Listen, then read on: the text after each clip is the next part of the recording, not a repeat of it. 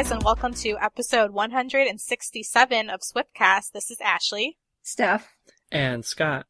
And we're very excited because joining us is a guest from one of my favorite podcasts. And we love doing these kind of collaborations for you because even when Taylor's not doing something, we can still be really creative with our episodes and bring you a lot of great content. So please welcome Kevin Porter from Gilmore Guys. Hello! Great content has arrived!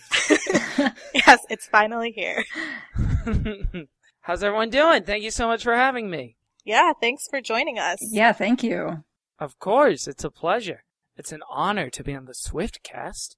Well, so for anyone who might be living under a rock for the past couple of years, Or in a rock. or in a rock, tell us just like super briefly about your show.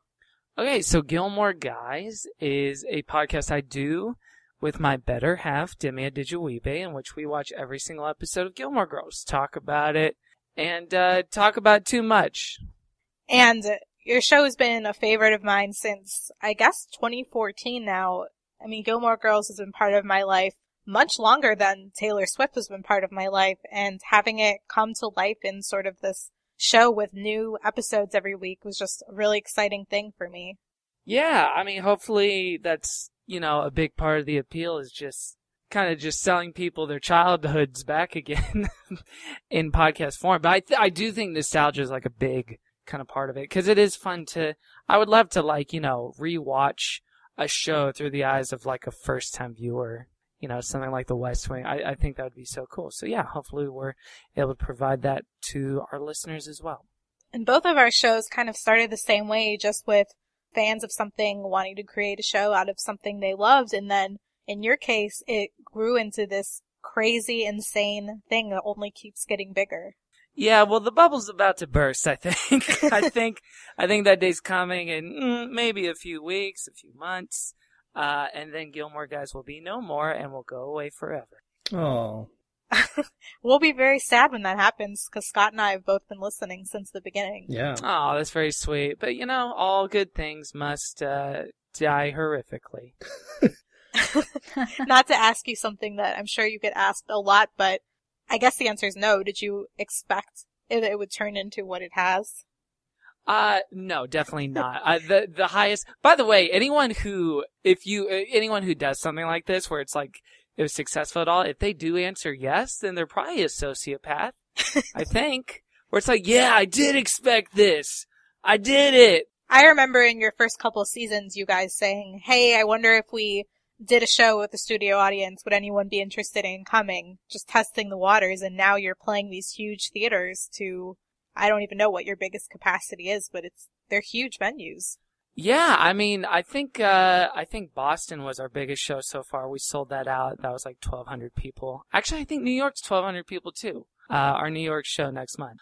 No, the um the New York show is going to be 2100 actually.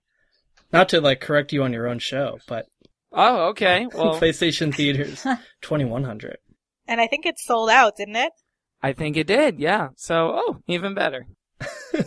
Well, it's interesting because in the Taylor Swift fandom, fans have so much different content to choose from. I mean, besides just waiting for Taylor to put out new music, there's countless, countless ways, you know, channels, YouTube accounts, Twitter, Facebook, Tumblr, everything. Whereas with Gilmore Girls, at the time you guys started, there was nothing new for people who wanted to be actively part of that fan base. Sure. Yeah. Well, I mean, kind of. There actually were like two other podcasts when we when we started our podcast, and then another one I think started the same day as ours with like the exact same premise of two guys watching the show. One of them for the first time, and one of them like a super fan. So, so there was actually a market, but I I guess it just didn't feel that. Well, we didn't do our research, which is kind of dumb on our part. But but yeah, I mean, with, with something as content generating as Taylor Swift, it, it's got to be such a different thing where her work and her stuff is so fluid, and it feels like, especially in the last like I don't know nine years, she seems to be at the same height of popularity and saturation and culture. And it's hard with with Taylor Swift with Gilmore Girls. You know, just to compare the two for a second. With Gilmore Girls, if you're a fan of Gilmore Girls, you fit into you know, there's a lot of diversity in the fandom of all kinds of, you know, races and, gen- and even gender, um, sexual orientation, and just kind of like lifestyles. But with Taylor, it's got to be just because it's as common as like Taylor Swift is as common a name as like Kleenex. It's just such a household name. Whereas Gilmore Girls, like if you're a fan, you're a fan of the show, but you can hear one song and and say like, "Oh, I'm a fan of Taylor Swift. I like that. We're never getting back together." song. So it kind of to be just a fan of Taylor Swift requires a lot less than a seven season long TV show of women talking fast. You know what I mean? So so it must be hard to really suss out the people who are truly fans of Taylor. I think that's definitely true. And I mean, Steph and I can speak to this. It's become harder and harder to get tickets because people who liked one song on the radio are now competing for the same seats at all of the concerts that we are. Yeah, and that's gotta be so frustrating. You know, I actually go through that with Bruce Springsteen because Bruce Springsteen's one of those guys. I mean, I don't know if he has the same, he probably has the same cachet without the same cultural saturation as a Taylor Swift, but it's like, man, the casual fandom that revolves around like, yeah, I just want to hear her do, uh, you know, you belong with me and this song and blah blah. It's like the people who show up to Bruce Springsteen shows and they're like, I want to hear Rosalita, I want to hear Born in the USA, I don't care about anything else, and I'm getting the f out of here before you know the parking lot opens up. And that's really frustrating as someone like. Which it sounds like you guys are, where where it's someone where uh, your fandom is so genuine and specific, where it's like, no, I know this B side, and I bought the 1989 deluxe album from Target, and I replayed all those demos. And actually, the best song isn't even on 1989 proper. It's uh, it's one of the bonus tracks. You can hear it in the silence, like, and, and, and knowing all that stuff, and still having to contend with the fandoms that's like, oh yeah, I like uh that one song on Red. I knew you were trouble. Yeah, you know, so so that kind of sucks, but I guess that's just kind of inevitable with anything that gets that large of an audience. Yeah, it's such a different experience because I would say that I'm in both fandoms, but if you ask me what that means to me, it's just an entirely different thing. Like anybody who watches Gilmore Girls, it's like I know already that we speak the same language, kind of, if that makes sense. Yeah, exactly. Like you get it to a degree because there's uh, I'll put it this way, and I, I, think this goes for a lot of TV shows where I think it's harder, uh, it's much harder to be a casual fan of Gilmore Girls than it is to be a casual fan of Taylor Swift. And I would even say that it's harder to be a casual fan of Gilmore Girls than compared to any new recent shows today, because there's a lot of shows that are easy to just pick up once in a while, whereas that you really can't. Right. Totally. And I don't know. I guess one of the things that we think about a lot is when you put yourself as a public figure, you know, we're putting ourselves out there doing these podcasts that hopefully a lot of people will listen to. How do you, for your show, balance the struggle between wanting to be honest and authentic and knowing kind of what the fans want and staying positive but not being fake, I guess? Um, I think, well, you know what? it was really easy to do in the beginning of Gilmore Guys because the assumption, which was true, was that nobody was listening or hardly anyone was listening. So it's easy to say like, eh, this is stupid. This kind of sucks. Whatever. Who cares? But then once you introduce like a plurality into the fandom and the listenership of like, wait, you don't like this? Are you even a real fan? You guys totally miss this, blah, blah, blah, blah, blah. And then there's a weird thing that, that happens. I forget what, maybe, maybe one of you guys can tell me. There's that scientific law, I forget what it's called, where something being studied, the nature of it changes by the virtue of it being studied or observed. Do you guys know what I'm talking about? That scientific law? Mm. It's not Murphy's law. It's not the law of entropy. It's something else. It's not Harry's Law on uh, NBC. it's something else. But um, but yeah, that's kind of that kind of ended up happening with us on on the podcast where we kind of started being. Uh, I don't I don't think we got any less honest, but I, I think I think we did end up just hearing those voices while we were, we were recording before we actually literally heard them uh, in the form of emails or tweets or what have you so that did kind of change it. I mean, what was it like for you guys? Yeah, I mean, it's definitely hard because we've loved Taylor since the beginning through all her many phases, but there are songs she does that we think aren't as good as others, and there are times that she's in the media that we wish she wasn't, and it's just it's it's hard. It's because we love her at the end of the day, but you also really just don't want to be making a show just for the point of only praising something and not really being objective.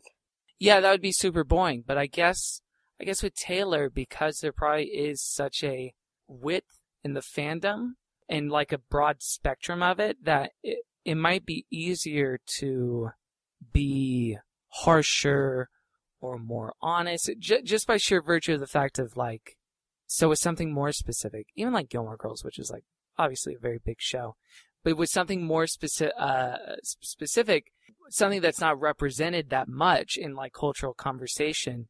When it is represented, I think, pe- and this is why I think people get like really mad at us, is like when it is represented in a narrow way, just by like a lack of a lot of voice in it, when it doesn't go the way people want it to, then people get mad because they take that as an ultimate or an, or an authoritative take. Whereas I guess something like Taylor probably has a lot more um, diversity in the sense of, of how people perceive her. There's probably like general like macro perceptions of her, like things that she kind of gets sucked into or kind of creates Kanye Kim feuds and stuff like that. But in general, I would imagine it's easier to be a little less precious about it because because it's not like you guys are the only ones that are ever going to talk to her about it. You know, you know what I mean? Like you, you haven't been elected like, oh, I guess you guys are the diplomats of Taylor Swift.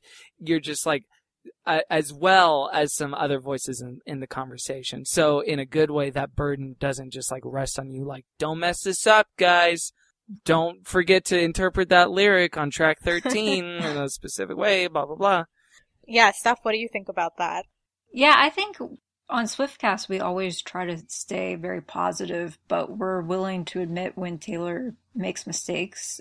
And like Ashley said, we've been fans for so long that it's bound to happen. Nobody's perfect. And the same with Gilmore Girls. I've watched the whole series, and there are some episodes where I'm thinking, what were they thinking in writing it this way? Especially, of course, toward the end of the series, but that was obvious. Of course it is a very odd perception that I think a lot of people have and exists. I'll put it this way, like even in friendships and stuff, I've never really connected with the idea that if you like someone or love someone, that they're sacred to the point of impenetrability of criticism. Cause to me, I feel like, like with, with stuff like that, like your best friends, or at least in my case, and probably in a lot of your cases too, the people you're closest with in your life, you end up kind of giving a lot of guff to. You probably end up making fun of them or, or, you know, in some ways, because there is such a foundation of trust and love and affection that already exists. So because of that, you feel a freedom to, you know, kind of, mm, you know, poke, poke fun at them or tease them a little bit because that's a part of affection too is like seeing the whole person and not just seeing the good things and like oh you're pretty hair and you're funny and that joke was good but but also seeing the things that are fun and and like you know in a real sense in a holistic way of doing life with someone just really like identifying that and recognizing that. To me that that's actually some of the times I feel most known by my friends is when they're making fun of me for a very specific thing uh, that people who don't love me or trust me or have as much affection for me wouldn't connect with. So in the same way, in in when you're a fan of something or when you when you love an artist or a movie or a TV show, I think there's even more of a latitude to do that the same way you would with a friend. Because I mean, so like the premise of this podcast already is we love Taylor Swift. We love her so much so already we're all on the same side. Um, you know, so uh, so people can understand that, and then from there, because that trust is built, and you guys know, okay, hey, we love Taylor Swift, then we can like start talking about, ah, well, this is troublesome, this is problematic, this is great, this is good, this is just okay. Didn't love this, I did love this, and there can be a more nuanced conversation. I've just never gotten the idea of like if you love something, you can't speak ill of it to any degree. I've just never gotten that.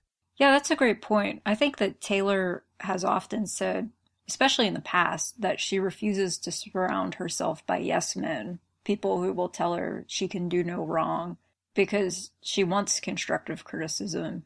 But sometimes I worry that maybe in the more recent times that she is surrounding herself by people who just say everything she does is the greatest thing of all time. Yeah, I'd be a little worried about that too.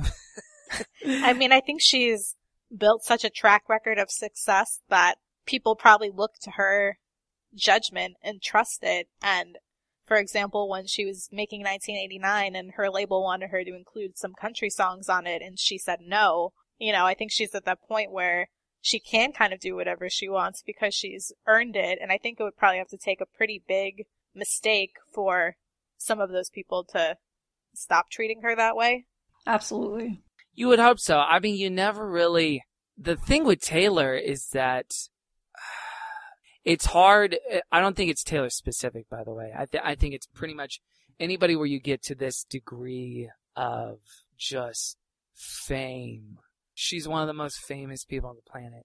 So any narrative of authenticity could always be calculated. You don't know because every every piece of information that comes out about this girl or, you know, or slips out about this girl, there's a team of at least like 50 people involved in that. Oh, for sure. When she starts dating this new guy, Tom Hiddleston or whatever, like there's 50 people involved in the decision. Like, okay, you guys are going to go to Martha's Vineyard. You're going to pose. There's going to be paparazzi. This is how we're leaking it out. You're just like a fun couple, blah, blah, blah. So it's really hard to connect with meta narratives outside of the actual work.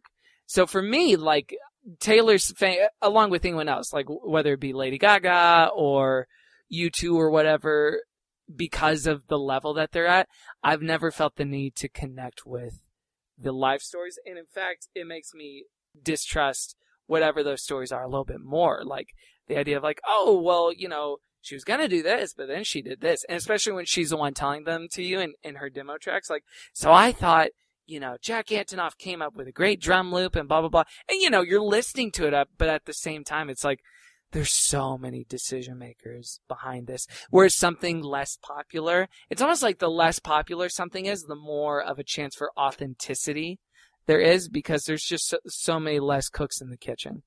There's just less at stake, I guess.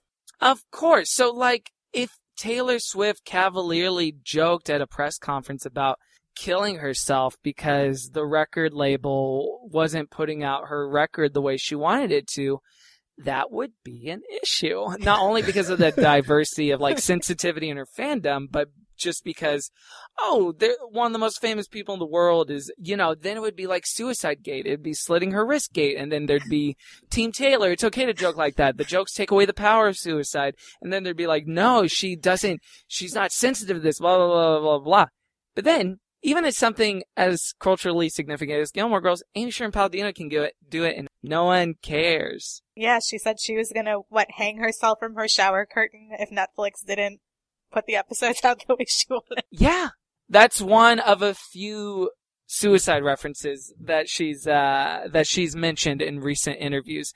So it's just like you can't. I'm not even saying because that might be just as calculated, but there's at least more of a chance for authenticity with something just flying lower, you know, lower under the radar, so to speak. I mean, and lower on the radar in this sense being lower than the most famous person in the world or one of the top 10 or 20 most famous people in the world. So, you know, it's hard. It's hard to like suss out and connect on that meta level with someone that famous because it's like, I don't know what's real. I don't know what's fake, but you can always, you know, it's like that old dumb cliche, trust the art, not the artist, but it has to be even more true. Like the larger this stuff gets, it has to be true.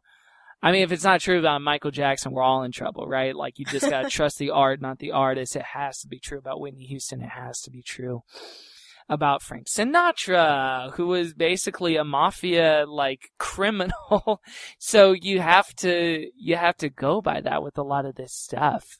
I mean, how, what is y'all's relationship with the extra the extra musical life of Taylor Swift. Like anything that doesn't have to do directly with her songs or her tour or her albums or her music. Like, how, how does that fit into y'all's framework of her? Well, I definitely want to hear from both of you guys too, because I think we all differ in it somewhat. Like for me, I guess I pay more attention to the details of her personal life now than I did in the past because it's so much more highly scrutinized than before. But at the same time, when I listen to a song, I don't really care who she's saying it's about, and if people are doubting that that's who it's really about, I still don't care as long as it's a great song. It honestly doesn't keep me up at night, you know? Like, I'm interested in what people are saying, but I also don't take it too seriously. Yeah, and especially too because, I don't know, for me, you know what actually was the big kind of, I don't know if I'm Team Taylor anymore moment in, in terms of her, like, her personal life and, and championing her as like, oh, I think this girl's solid is uh, that really was it a Vanity Fair interview that she did maybe a couple years ago after after the Golden Globes. After the Golden Globes, yes. That was Vanity Fair. After Amy and Tina did the joke about her, you know, like a very, a very like, not outrageous, not offensive joke about her dating around. Not salacious at all, just like, yeah, she dates a lot of guys but not even borderline. And then her response was, well, I'll say what Katie Couric says is that there's a special place in hell for women who don't help other women out. Which that to me just really, to me, that actually is the stuff where it's like, okay, this is very calculated. I don't think you can get any uh, higher in public opinion than the good, the cultural goodwill surrounding Poehler and Fey. And so the fact that you'd be like, I think they're gonna burn in hell because they said a kind of toothless joke about me at a award show. I was like, okay, if this is your authentic self, then I need to disconnect with it because that was just like a real whoopsie daisy moment. I think that was that was where I was like, you know what? Maybe you're not that great. That's okay. I'll still buy and enjoy your albums, but I don't need I don't need extra biblical or extra biblical, extra musical Taylor. I don't need extra biblical Taylor either. Truth be told.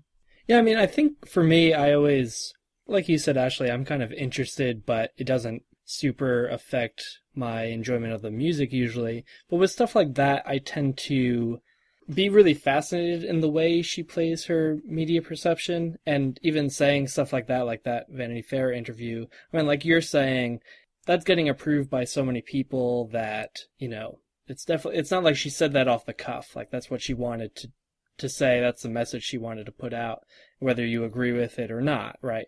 Which is even crazier, I think. Like that a team would be like, yeah, this is good. I think it's so outrageous.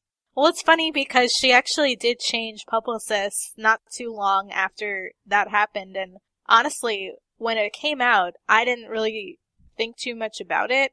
And I have a totally different view on it now that I'm older. So I feel like maybe, you know, she's younger too. I wonder if she regrets now that she said that. I have to think so. I think she probably does. And I also wonder, though, if that was when Taylor began her shift toward feminism. And a huge theme of 1989 was feminism. She started reading up on it through the help of Lena Dunham. So I always sort of wondered if that was the sh- moment where she shifted. Which I guess even the idea of that original quote is kind of a feminist idea, like women not helping other women.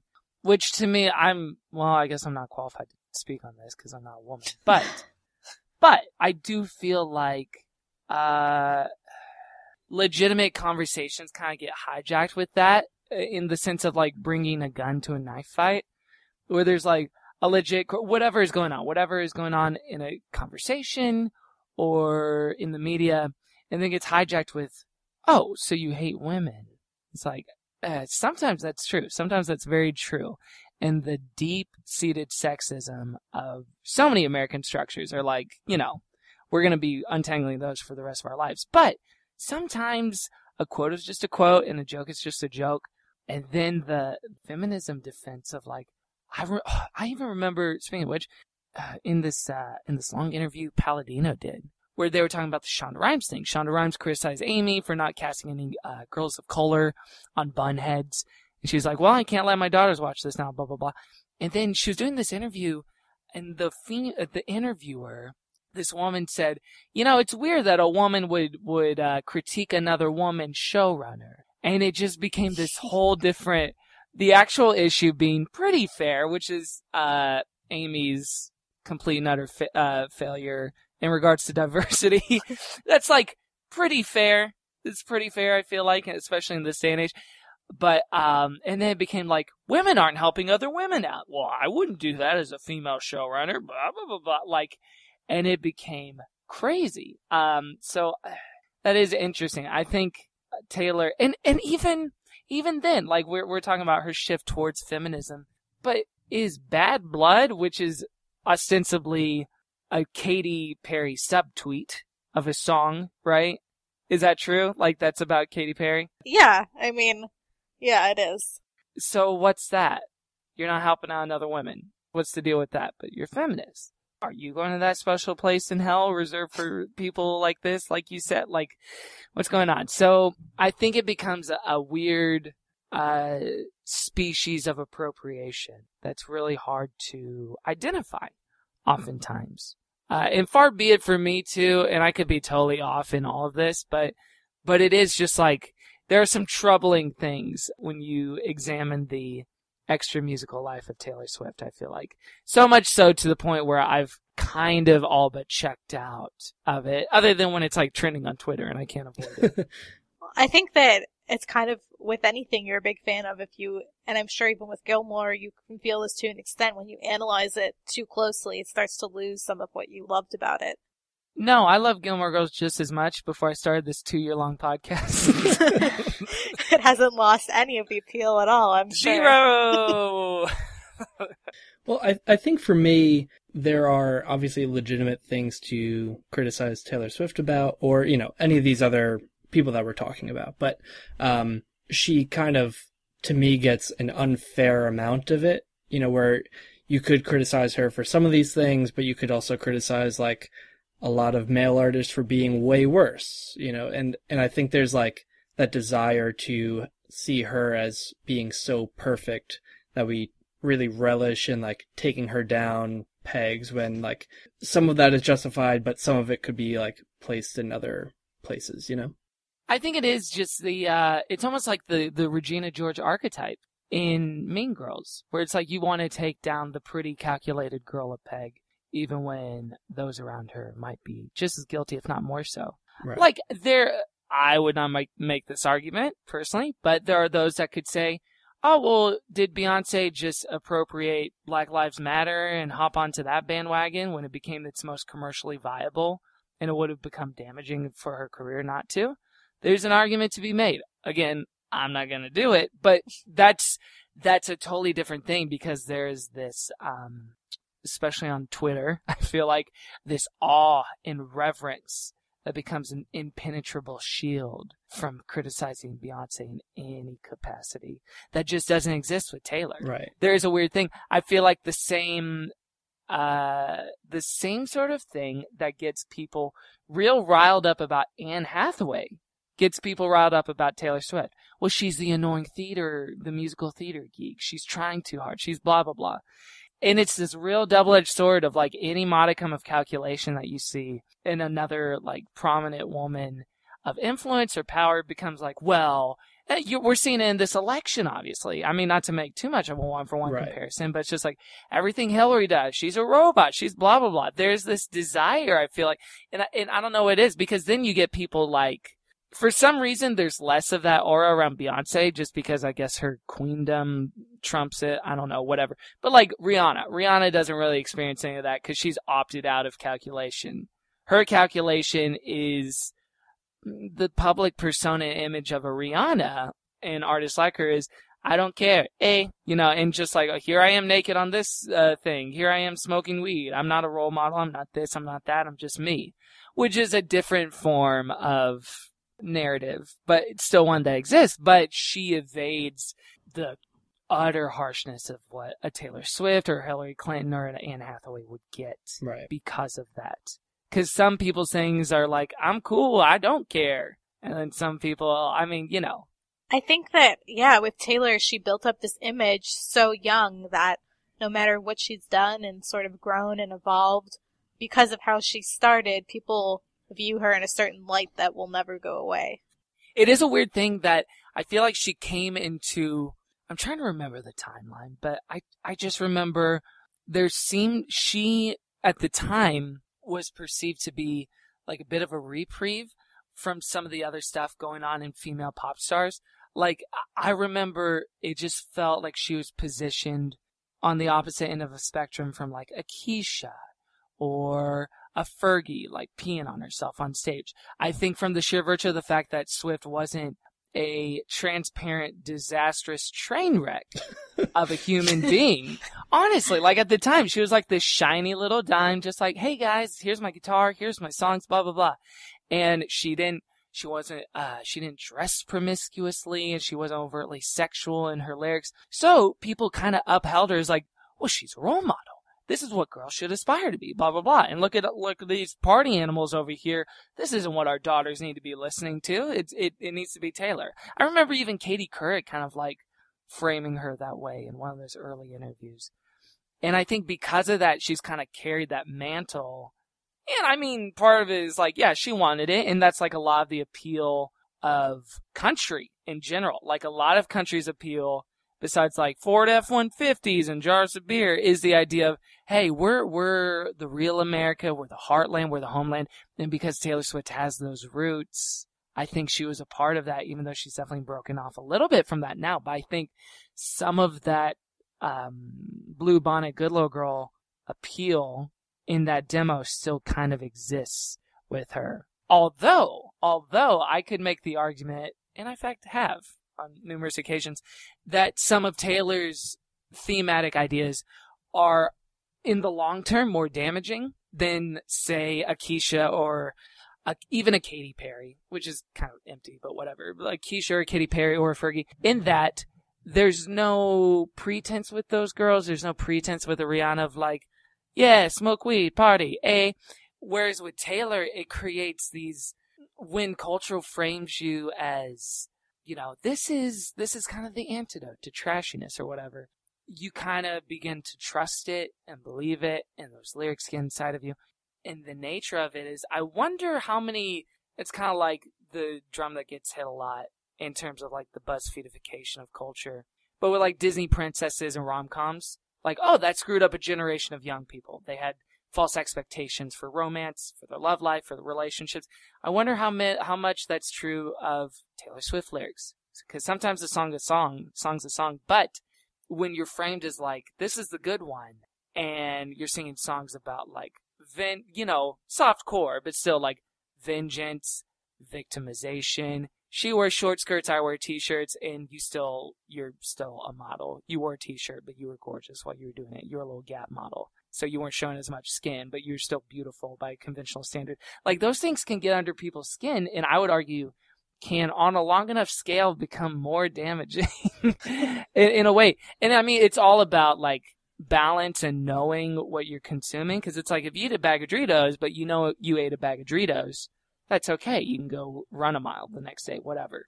But if you listen to Taylor Swift stuff and say you're like an, a, an impressionable kid, like a boy or girl, growing up and you're getting these lyrics inside of you. It's like, oh, well, you know, if no one's telling you, hey, I think those are, I think those are Doritos. And you're just like, no, I think this is a bag of kale and I'm going to eat the whole thing. Like that, that's where it can become troubling, if that makes sense. Like I don't find anything inherently troubling about Taylor Swift's music. I find the framing of it culturally to be troubling, which can lead to further damaging ideas down the road, if that makes sense. I don't know. I mean, it could be true, but when I was a kid, a young kid, I listened to lots of inappropriate songs about drugs and sex and I turned out okay. I didn't just because I like Semi Charmed Life by Third Eye Blind doesn't mean I went out and smoked crystal meth. oh no, totally. And and that's what I would say is because yeah, it was about yeah, it was about drugs and sex and rock and roll. And if you know that that's what you're listening to, then you know that, that that's what you're listening to.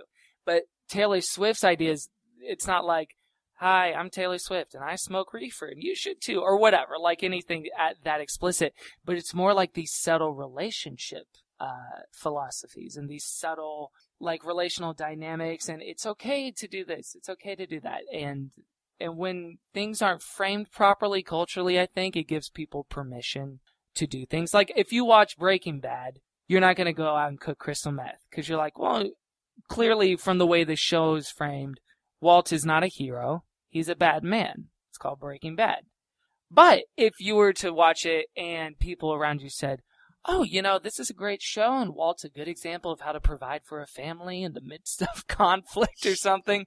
And then you watch, I know that's a very extreme example given what we're talking about, but I do feel like that's true because context is so king and so important. And especially for me, like I grew up in a pretty conservative household where it's like, this is good, this is bad. And it was a little bit legalistic, which I kind of, you know, God forbid I have kids one day, but if I did, I don't know if I would raise them quite the right way. I would just, I would just raise them to know what they're watching, to, to not just not watch it.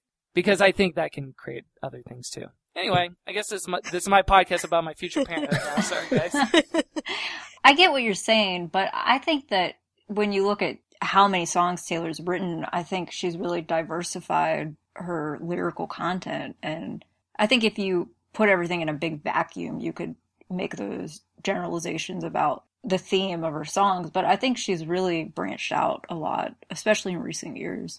Oh, totally. I agree. I just, that, that was just, and I know I talked about it for a long time, but it was just like a, an interesting footnote about the cultural framing of Taylor Swift. I don't think that's like the core of Taylor Swift's music is like secret evil. I just think it, it's might it might be an interesting takeaway to some degree. I think with a lot of things you just don't realize till later in life how they really affected you and I know especially with a lot of younger teens who, you know, maybe haven't experienced relationships fully yet, they do sometimes take song lyrics pretty literally and think that is what their relationship should look like. Yeah. So I think it'll really be something like you said, you know, 10, 20, 30 years or more down the road, we'll really see what her full cultural impact has been. Yeah, it'll be interesting to see like this generation uh, grow up with their pop artists because I feel like right now we're starting to see the first rock and roll stars ever age into their like 60s, 70s, and 80s. And that's been an interesting progression to see how like they've succeeded or failed in evolving with their audience. Like for my money, like uh, a Rolling Stones has kind of failed. I mean, they're they're still going to sell out everywhere and they're still going to make millions of dollars, but they like content wise, their music really failed to evolve with their audience. They're still it's still Mick Jagger dancing around like a skinny little weirdo talking about having sex with young girls. And he's like, Oh, you have grandchildren. You have great grandchildren, Mick, but you're still, this is what you're singing about. But then you see people, even like McCartney, definitely Springsteen and, and Neil Young, people who have like more, uh, like country thematic ideas. And their stuff in country always ages more, uh, ages better than like pop, where it's like, let's, uh, get drunk and have sex age is always less better than, well, the factory closed down and I'm trying to make ends meet and my wife left, you know, like that sort of stuff has a little more cachet. So it'll be interesting to see like this generation, your Jonas Brothers, your Katy Perry's, your Taylor Swifts, you know, keep up and try to evolve with their audience. Like, is she gonna become sort of a, a, a Stevie Nicks character? Is she going to become more of a, I don't even know what, a Joni Mitchell, maybe? Maybe she'll have like a Joni Mitchell phase at some point in her career. Well, I was just thinking about Madonna and how she still continues to perform, but like you were just saying, I don't think has really evolved in the right way. And I think that Taylor will make sure that she does evolve, even if it's not always easy to do as she ages. I hope so. And, and especially too, because we're now kind of in this generation. I saw a really funny tweet about this the other day where it's like, it goes baby boomers, generation X, millennials, and now I feel like we're kind of getting into what's going to be called, you know, with like some sneer or not, like the woke generation, where it's not going to be an option anymore to not care about social justice stuff Or it's not going to be an option anymore to not participate in conversations about feminism or racism, equality, Black Lives Matter, gay rights, all these things.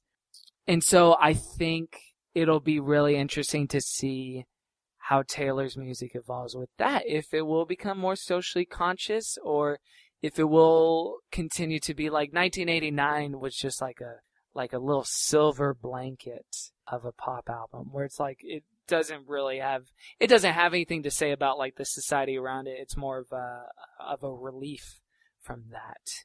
Uh, you know, with blank space and welcome to New York, you know, and, and I, there's that lyric, boys and boys and girls and girls, but that's pretty much as far as she's going to go into that. But even that, that's like a remarkable idea. Cause think about, like, would one of the best selling pop albums of all time from even 10 or 15 years ago affirm homosexual love?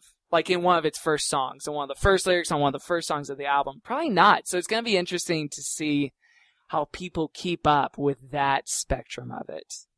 I think Taylor's done a great job of evol- of evolving. If you compare her debut album, where she had the lyric "That's fine, I'll tell mine you're gay," to "Welcome to New York." Whoa, that I didn't know that was a, a lyric on one of the first epi- on one of the first albums. It was in Picture to Burn, and it was actually edited out to "That's fine, you won't mind if I say," but I think that if in the future she finds she can't evolve as she ages, she consistently says she'll step out of the spotlight and write for other people.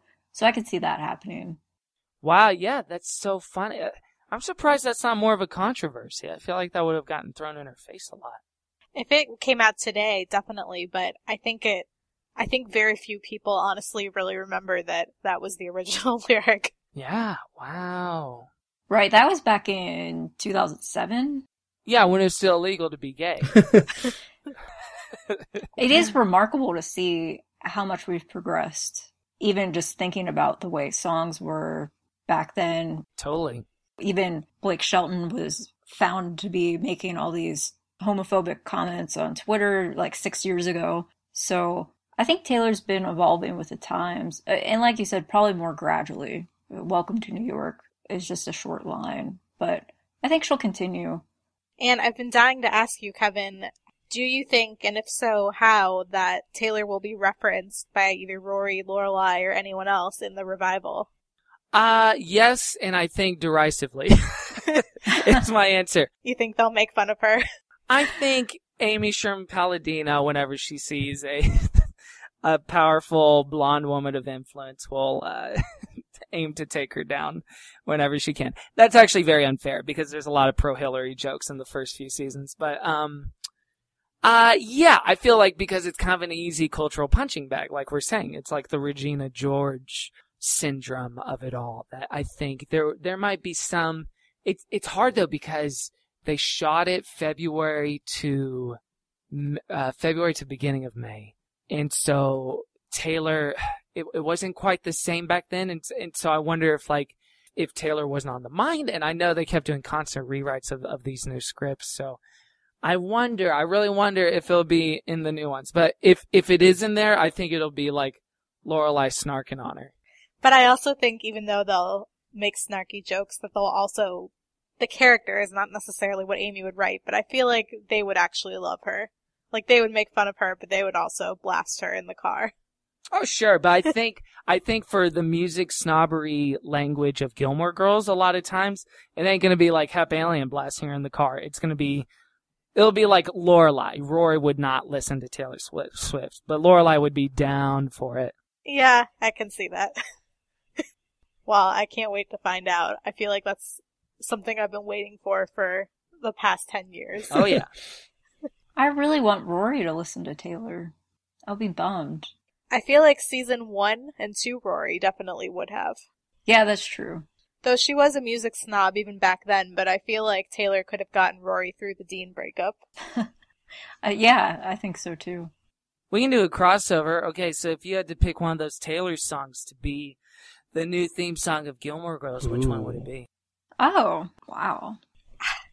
I feel like that's almost as big of a question as someone asking me to pick my favorite Taylor song, which I always say I can't because it's such a huge, huge question. Ooh. It is interesting because so many of her songs are focused on on either like romantic relationship beginning or ending. So for a show that is so focused on relationships of a different kind, um, they would have to sort of do something like what they do with the Carole King song and change the way it's framed a little bit to make it work, you know?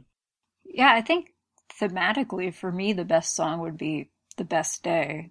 I mean, maybe not for the new series because I don't know how the mother daughter relationship, what kind of focus that will have in the new episodes, but for all the other episodes, that was the central focus of the show. And The Best Day is a song Taylor wrote for her mom. Mm, yeah. I'm gonna go a little left field here. I'm gonna say "Begin Again" from the end of Red. Yeah. Ooh. They might frame it a little bit differently, but this will be, you know, Richard Gilmore's passing in the new episodes, and they're gonna have to contend with that in New Beginnings, and it's gonna be the three girls at a crossroads. So, I could say "Begin Again." I feel like Begin Again would have been perfect for the cheesy 2000s WB promos.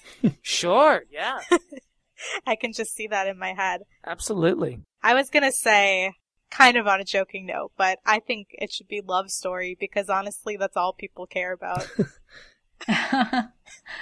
just a montage of Rory and all the boyfriends with Love Story. Everyone else doesn't need to be in the theme Don't song. need it. No thanks. Oh, speaking of which, I, I wanted to ask you, Ashley, because I actually haven't heard you tell this story, but you just met Milo.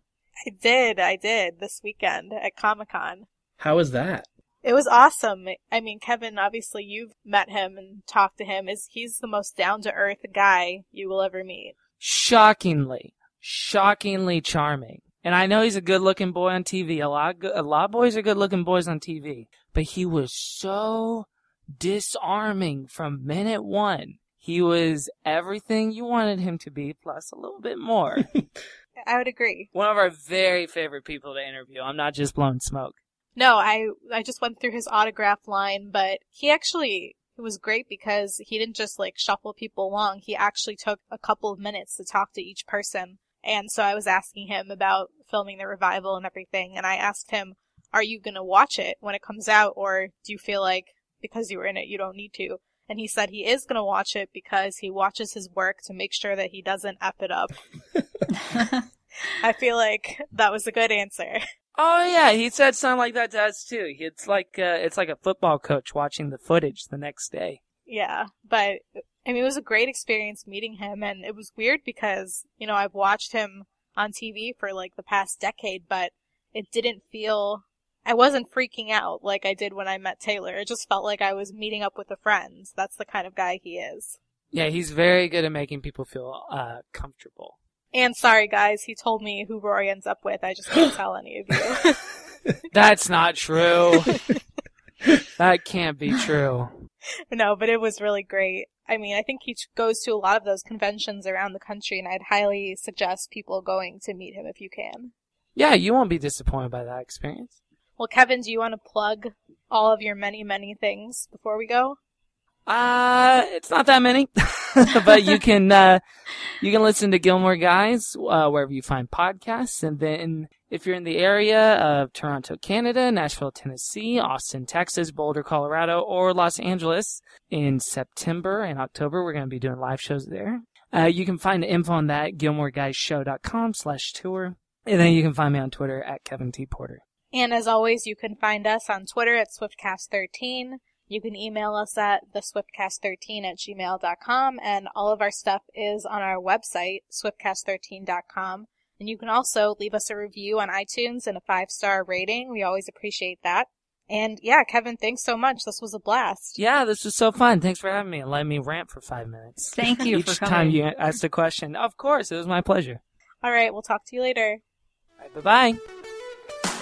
Thank you for listening to this episode of Swiftcast. Visit us on the web at theswiftcast.com. Swiftcast is not directly affiliated with Taylor Swift, Big Machine Label Group, or 13 Management.